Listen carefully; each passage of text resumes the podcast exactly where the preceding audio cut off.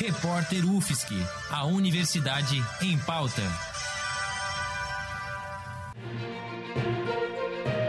Cobertura especial Covid-19. Olá, ouvinte da Rádio Ponto UFSC. Na Universidade do Estado de Santa Catarina, UDESC, professores do curso de Química dissolvem álcool integral para concentração de 70%. Esse tipo de álcool serve para a limpeza de produtos que possam ter o coronavírus. Mil litros de álcool vão ser diluídos e depois doados para a Defesa Civil de Joinville.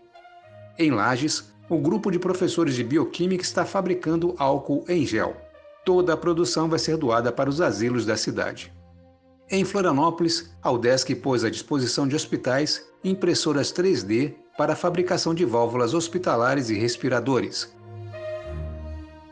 Outra notícia é o cancelamento da cerimônia de posse do reitor da UDESC, aberta à população.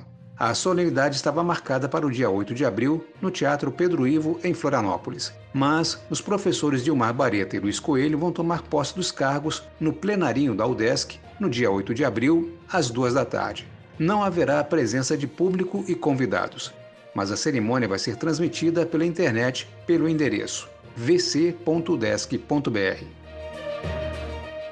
Paulo Roberto Santias para o repórter UFSC no combate ao coronavírus.